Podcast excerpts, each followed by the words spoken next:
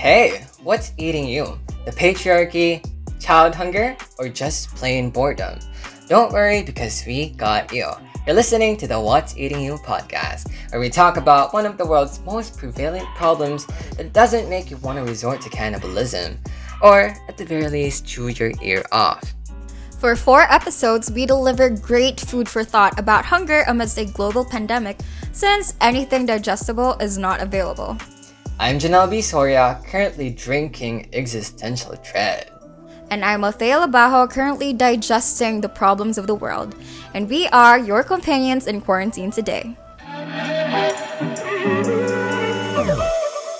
Hey, we are in our second to the last episode of What's Eating You. Time surely flies fast, don't you think?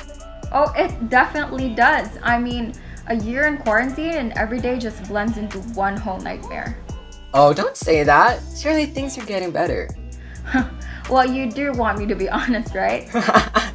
Oh, shut up. Anyways, our topic for today are COVID-19 related factors that have contributed to worldwide hunger. COVID-19 has clearly overstayed its welcome and has wreaked havoc by dancing in the air everywhere. Honestly, his dancing skill sucks, and people do not want to see it. I know, right? He is terrible. However, pre-existent and new factors about hunger are really complex and multidirectional. What do you mean complex and multidirectional? Well, before COVID-19 happened, hunger and its circumstances have always been there. These circumstances are reasons why, even if we have plenty of resources available, hunger would still be there because of these factors. These factors are just so deeply rooted in our nation that it's hard to uproot and kill the tree. Oh, I do know that. Hunger is complex in a way that it is not an issue that stands alone. It's a product of bias and prejudice in nations that do not protect its citizens fairly.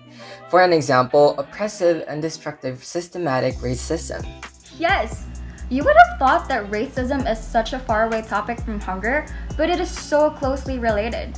Because of prejudice so heavy and lost, places that are home for Black, Hispanic, and low-income households are more likely to be affected by economic and health problems that leads to chronic diseases. This is a problem that is no way new, and yet still heavily affects the lives of people in terms of not only hunger, but education, freedom, protection, and many others. This literally affects the course of their lives only because the government deems their life less valuable from the more privileged. You're listening to What's Eating You and Spotify podcast. We'll be right back after this short break. Say, baby, what you doing? What you doing? Where you at? Where you at? Oh, you got plans. You got plans. Don't say that. Shut your trap. I'm sipping wine. Sip, sip. In a robe. Trip, trip. I look too good. Look too good to be alone. Hi, we're back. By the way, Leave the Door Open is such a wonderful song. Every time I listen to this song, I feel like I'm sleeping on a cloud that just destroys all my up-and-coming deadlines. R&B music is literally the music for the soul. Educational burnout? I don't know her. I wish we could continue our delusions, but factors about hunger is not limited to racism. This is where we introduce new factors related to COVID-19 that have maximized food insecurity. One of these factors are actually staying at home. Staying at home? Are you serious? Nah, I'm clearly just messing with you. But it's actually the long and drawn-out lockdowns and physical distance rules. These rules were meant to protect people from the virus, but due to its prolonged implementation, millions of people have lost jobs that bring food to their table. That is absolutely true. Due to the incompetence of COVID-19 protocols, unemployment and reduced incomes have spiked, affecting the purchasing habits of people and even market inflation. Yes, this is why a lot of people are starving during this pandemic, because they have lost their jobs or cannot be supported by their income as of the moment. It really is such a frustrating problem.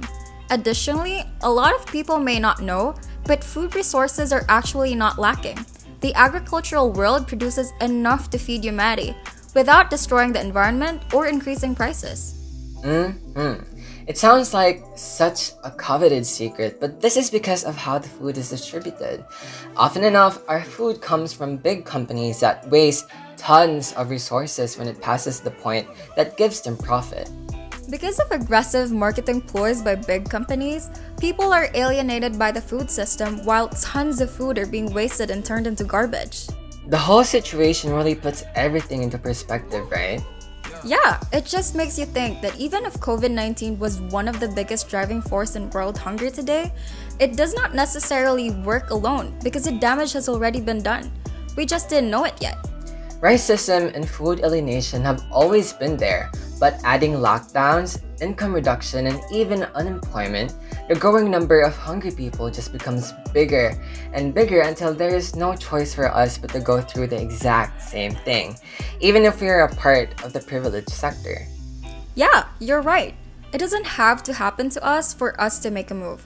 So for our most anticipated part of the podcast, question of the week. Is food hunger a problem from the government, or should the blame be put on the people? Make sure to follow us on our Twitter page at What's Eating You to share your answers and interact with the What's Eating You community.